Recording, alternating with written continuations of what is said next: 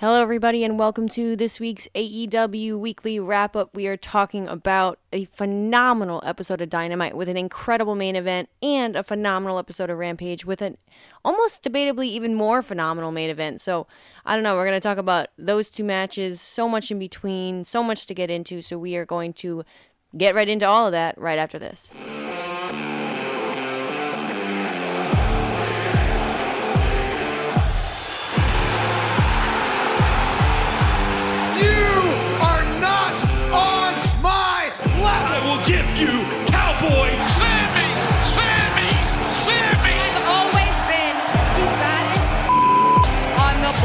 Came to AEW to dominate. Double Jeff Perry! Nobody is gonna take this away from me. This is mine once again.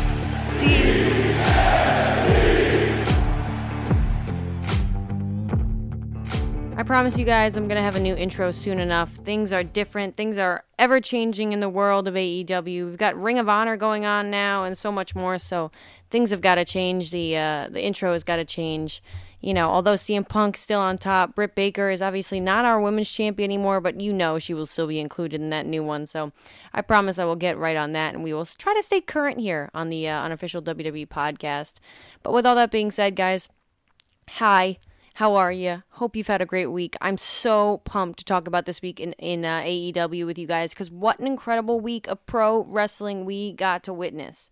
Uh, and you know what? I want to start off with the last thing that I watched, and that was the main event of Rampage, which was Jon Moxley versus Wheeler Yuta. And listen, I know Rampage is kind of the B show, but I will say that um, Tony Khan, although for all that he's for all of the Twitter stuff he was all about this week, uh, he he knows what he's doing, guys, and he uh, talked about you know blowing up a little bit more Rampage, making it a bigger deal. We're getting a Texas death match on Rampage soon coming up for the championship. We're going to talk about that later. But this main event, Jon Moxley versus Wheeler Yuta. First and foremost, guys, Wheeler Yuta a star was born. Apparently, I heard on uh, reports that Tony Khan came out after the show and just said, you know what, like a star was born tonight in Wheeler Yuta, and he absolutely was. The crowd was, he was so over. And he, guys, the best bleeders club, you guys know it. We got uh, the bunny is leading the charge in it, and uh, and a couple other people too. We have some really good bleeders in pro wrestling. Wheeler Yuta has made it onto the list, guys. CM Punk is on there too. He's he's joining a list of names as the Bunny and CM Punk. So I uh, I um, congratulate the guy as one of the best bleeders in pro wrestling, because he was drenched in his own blood, and Jon Moxley ended up being drenched in his blood. And you know what? Before I forget, because I'm gonna talk a lot about Wheeler Yuta, I want to put over Jon Jon motherfucking Moxley. Uh, oh my gosh, guys. The facial expressions at the end of the match were so good. So if you haven't seen this show, excuse me, if you haven't seen this match, if you didn't watch Rampage at all, because I know it is kind of more of the B show and some of you probably don't have time. Like I, I barely have enough time to fit in the amount of wrestling I watch every week. So if you didn't have enough time and you still want to, if you, if you, if you weren't able to watch Rampage, pause this review, go watch Rampage, then come back to it, of course. We'd like you back here. Uh, and if you're new here, by the way, welcome. Thank you for choosing this podcast to listen to. Thanks for choosing the unofficial WWE podcast, and thanks for choosing this specific podcast.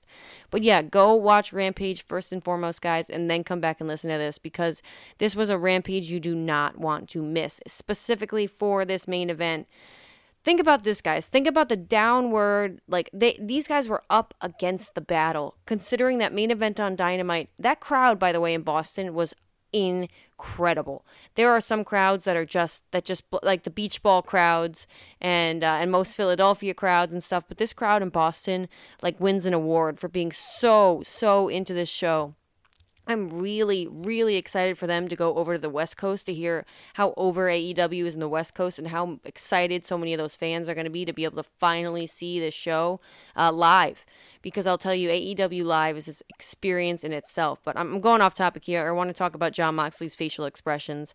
At the end of the match, the way he put over Wheeler Yuta, like, oh my God, who is this you know what? Like, who is this guy who just kicked out of my finishing maneuver, who's bleeding like a stuffed pig? I'm beating the literal crap out of, who got out of the bulldog choke, who literally took everything in my system to put away. Like he had this shocked face of respect. In the beginning, when they went back and forth, uh, Mark Henry, you know, doing his little thing, which by the way is so over too, and I, I say it with him every single time.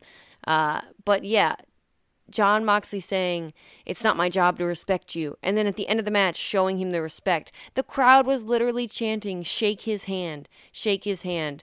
I could go through this match. There were so many awesome, awesome moments, but really, uh, the dive Wheeler Yuta hit on the floor during the entrance just to start this whole thing off with a freaking bang.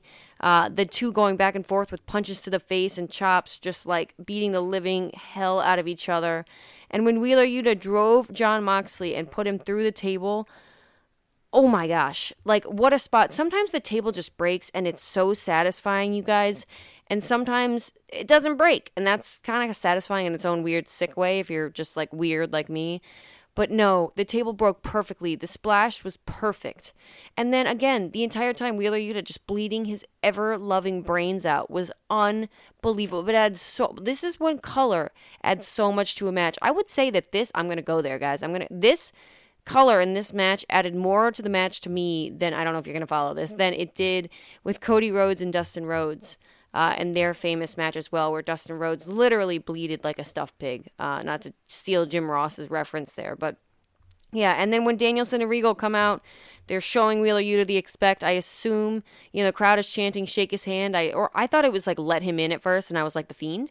No, but um, I I assume we get Wheeler Yuta joining the Blackpool Combat Club, and I am all for it. And you know what? Speaking of Blackpool Combat Club, let's go to the first match here on Rampage. We had uh, Danielson versus Trent Beretta.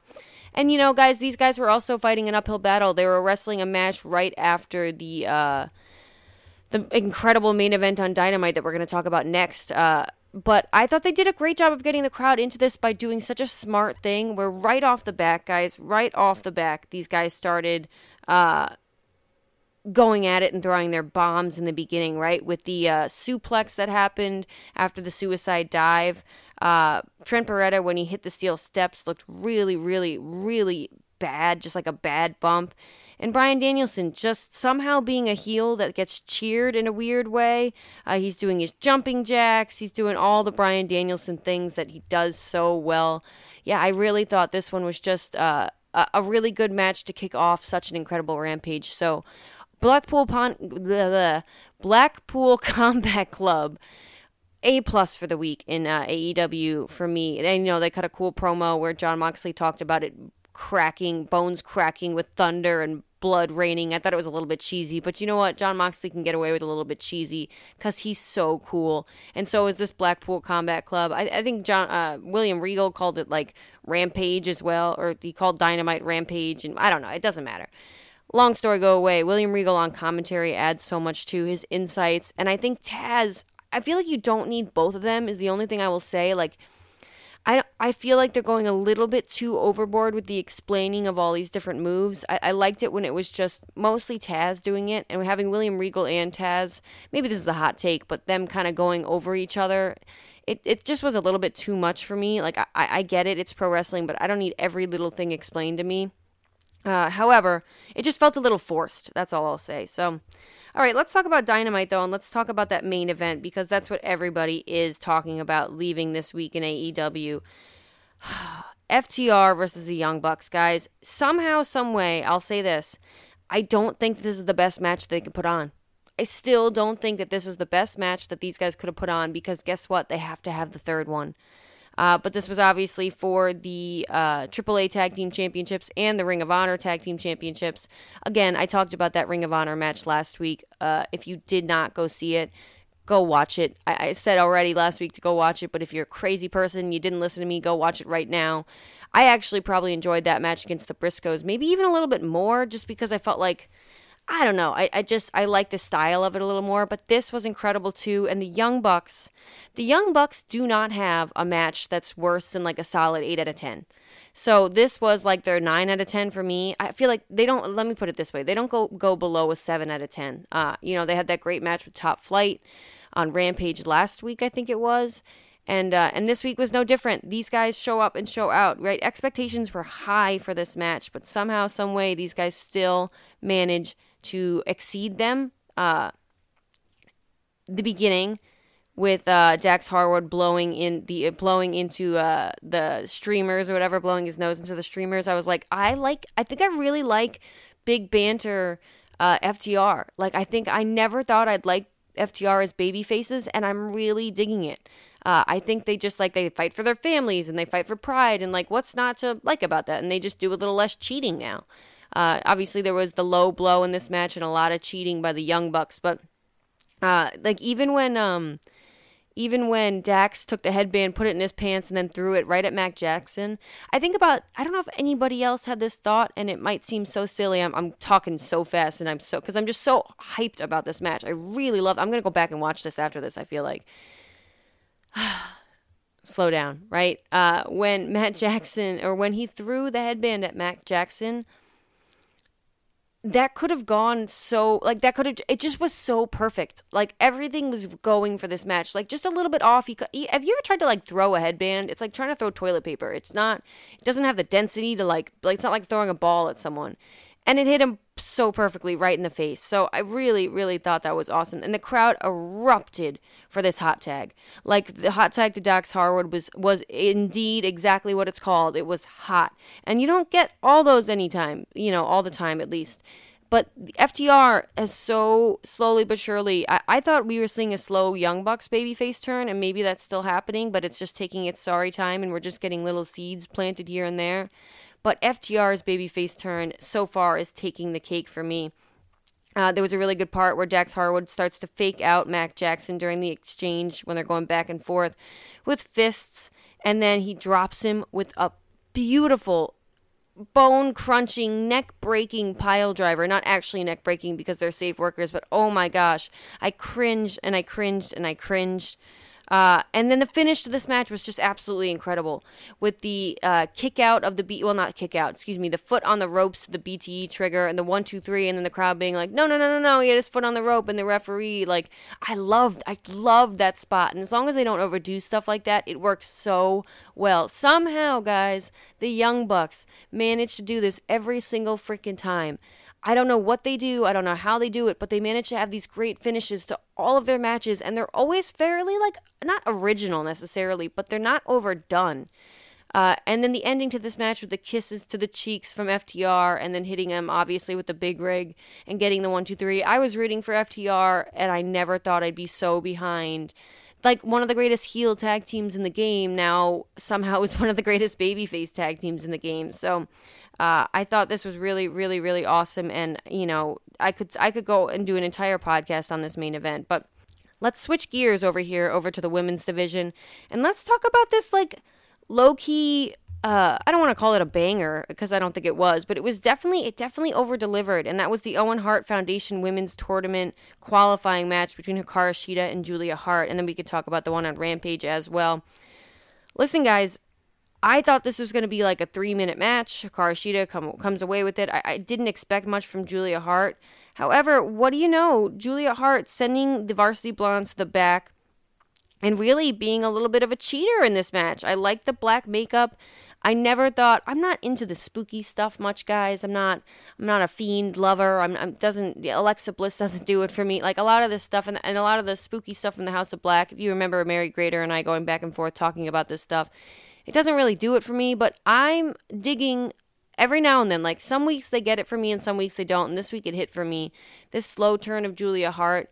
I just let her join the group already, is what my thought was. But you know what? After this week, I'm down to just enjoy the ride because I thought she wrestled really well in this. I thought she did a really good job of being more subtle. Like I just didn't think she'd have the prowess to be able to pull this off. She's so young and so new to this, but somehow, some way, guys, like she's got some acting skills. So I give her all the credit in the world. And obviously, Hikaru Shida coming away with the win for this. And then Serena Deeb, you knew she was coming from behind, right? When they do that close-up camera shot. We're all pro wrestling fans. We've all seen it a million times. However, as cheesy as it was with the face off, I'm just happy that we're getting some attention on this. And even if it feels like they're trying to make it a little bit bigger than this feud actually is, I'm excited for the blow off match and I hope they give them a match on pay per view. Uh, I don't even know what pay per view is coming next. I want to say it's Double or Nothing, but I could be wrong about that and I probably am. So, and then the other qualifying match on Rampage, which was uh, Red Velvet versus Willow Nightingale. And guys, I watched Willow on that uh, Ring of Honor match for the first time uh, against. I, I'm forgetting her name. Oh no, duh! It was against Mercedes Martinez. I was thinking about the other match for a second. I watched Willow. Was AQ, AQA was who I was thinking of. I watched Willow versus you know Mercedes Martinez in that match, and the only thing I will say about this one is I love Red Velvet, don't get me wrong, and I think that she might have to do this heel thing for a little while before she does um, a baby face, like because she's got a great baby face fire. Don't get me wrong, but there's something about her that kind of is. I'm with the crowd. I kind of want to boo her, and she was wrestling someone like Willow, and the crowd was so the crowd was into the women's match on Rampage. Like all credit in the world to these two ladies, man, because AEW has certainly not helped them at all. But anybody who watched Willow in that Ring of Honor show, you know, despite that terrible botch in the uh, on the moonsault on poor Mercedes Martinez rib cage, uh, which I'm excited to see that follow up match to Mercedes Martinez. Uh, obviously now the only the interim champion, but still. Uh, but yeah, I, I, I thought the crowd was so behind Willow, and that made it to me, it just made me see a different side of Red Velvet that I'm so willing to get behind. Uh, and the, like I said, the crowd was super into this, so I, I, it helps me get even more invested. I just was a little surprised that Willow uh, didn't. What's the word I'm looking for? I just felt like a match against Mercedes Martinez is one thing, so and then a match against Red Velvet is probably on a little bit of a lower level. And she put up such an amazing fight against Mercedes Martinez. Maybe if commentary like talked up the injuries from that match, I would have been a little bit more understanding. But I don't feel like you go and lose to Red Velvet after you put up such a fight against someone like Mercedes Martinez. Like there, there's levels to. You guys know what I mean? Um, but I did really enjoy the match as a whole. So uh, we had QT Marshall versus uh, Swerve Strickland on AEW Rampage as well. I thought that was a good match. Not much to talk about besides the fact that there was that awesome flip spot uh, from Swerve Strickland, and, and you know, and then I will say QT Marshall getting the uh, Sports Entertainer Award of the Week popped me. I really thought that was Chris Jericho doing his best work right now. Uh, but let's let's move on and talk about something that wasn't so good. Let's switch it up here, and then and then we'll get into some more stuff that I really loved. Because for the most part, this is going to be a really positive weekly wrap up uh, for sure. So let's talk about it, guys. We have to the uh, tables match between the Butcher and the Blade versus the Hardys. And guys, you know, this match just kind of had a curse on it from the very start. And that curse is the fact that the Hardy Boys are. This is what I was talking about a while ago. And I felt like, you know, they did a good job of dis- disguising it so far. But you can't have these guys wrestle week back to week, back to week, back to week, week, week, back to back to back to. I don't know what I'm trying to say. You can't have these guys wrestle back to back to back to back all these weeks in a row. These guys are not spring chickens anymore. And you could clearly see it in this match. Uh, really, I felt bad for the Butcher and the Blade uh, because I think the guys are really talented tag team, and I really think most of this is on the Hardys. Uh, there was some bad luck with Hardy not going through the table in the beginning and, and things like that, but the amount of time it took Jeff Hardy to climb up that ladder and hit the Swanton bomb was kind of embarrassing for what we know about Jeff Hardy. Uh, and and it really took the realism out of the match because, like, I don't know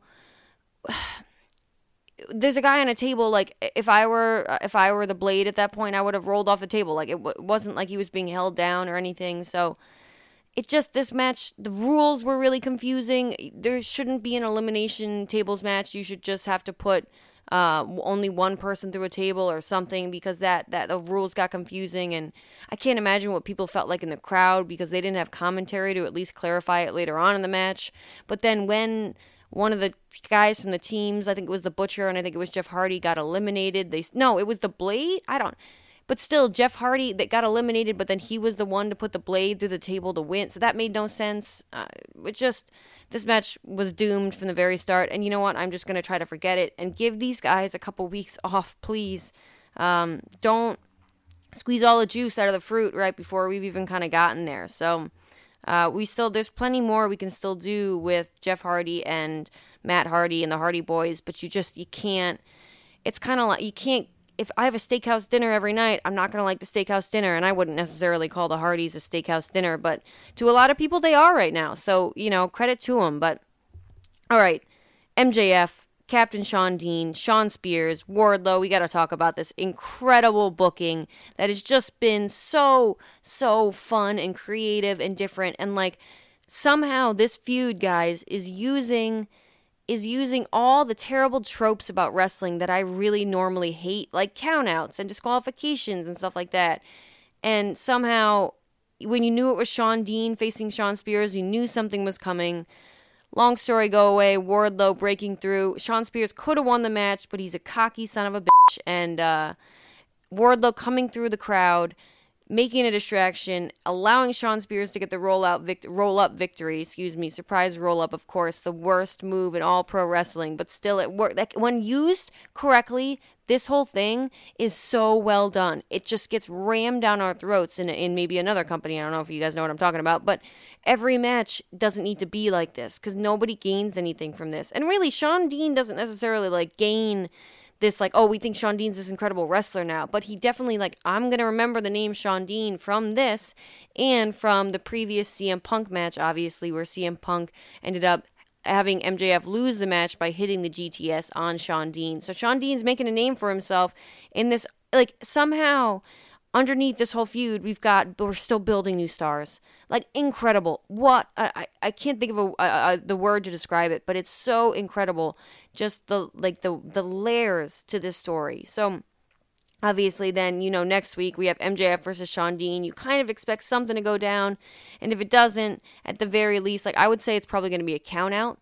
But if it's not, then MJF, maybe we just get some heel heat on him by beating the crap out of Shawn Dean. There's so many different routes you can go with this, and I could book as many things as I think of, and I'd still fail to book it as well as AEW has been. So I thought this was so, so well done. And Wardlow, like, I want to be in the crowd for that. Like the way, first of all, Wardlow looks like a piece of a man. All right, he looks like a piece of a man. He's doing his man bun correctly again now. In those suits, he looks awesome. He is chucking security guards left, right, center. I'm I'm all about it. And, and the crowd is so behind him. The crowd, Wardlow is so over, and they're doing such a good job by maintaining and keeping him over. So I'm so ready for wherever this goes next. Uh, and speaking of being so ready for wherever this goes next, uh, Adam Cole versus Christian Cage to open the show. I want to talk about Samoa Joe, but we will save him for last, obviously, here on this show. Christian Cage versus Adam Cole. Christian Cage, guys, Christian Cage is silently one of the best wrestlers on the roster. And he wrestles a match so differently than a normal match. Like, we're kind of used to Babyface gets the good stuff in the beginning, and then uh, heel heat for a little while, and then babyface come back, and all the variations of all that, and then one of the two wins the match, right? That's kind of this typical formula for a wrestling match. And Adam Cole, really guilty of doing that 99% of the time. Uh, and then cheating and getting the low blow to win every single time. This time it was a rake of the eyes. I'll take it. It's a little bit different. And you know what? Adam Cole needs to continue to cheat to continue to be a heel, apparently, because he's so over.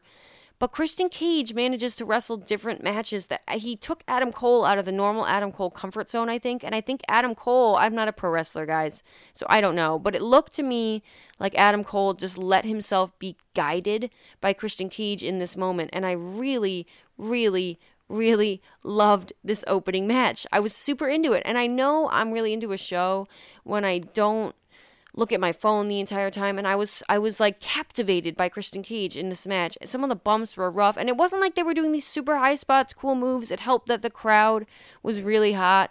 But yeah, I mean whether they be however old Christian Cage is, he still wrestles eh, like he wrestles to his strengths too and i think that that is really there was a botch or two in this match but i think that you can clearly tell that christian cage knows how old he is knows i wish he wouldn't take that headbutt bump um, head butt bump. Yeah, uh, that that scares me a little bit. But other than that, guys, this was amazing for me. Christian Cage uh, losing by getting pinned after the boom.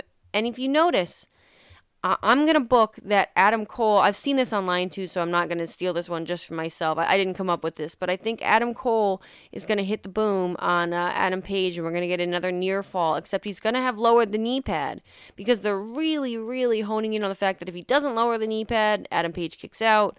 I, we're gonna have some kind of awesome near fall from the boom, uh, and I'm I'm looking forward to it. And it, it feels weird saying that the boom.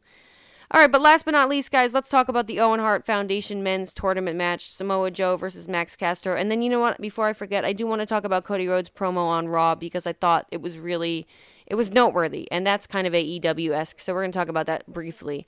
Uh, and if you don't want to listen to any WWE stuff, then you know that you can just tune out for the last little couple minutes of this podcast. But, excuse me, yeah, I think I said WWE.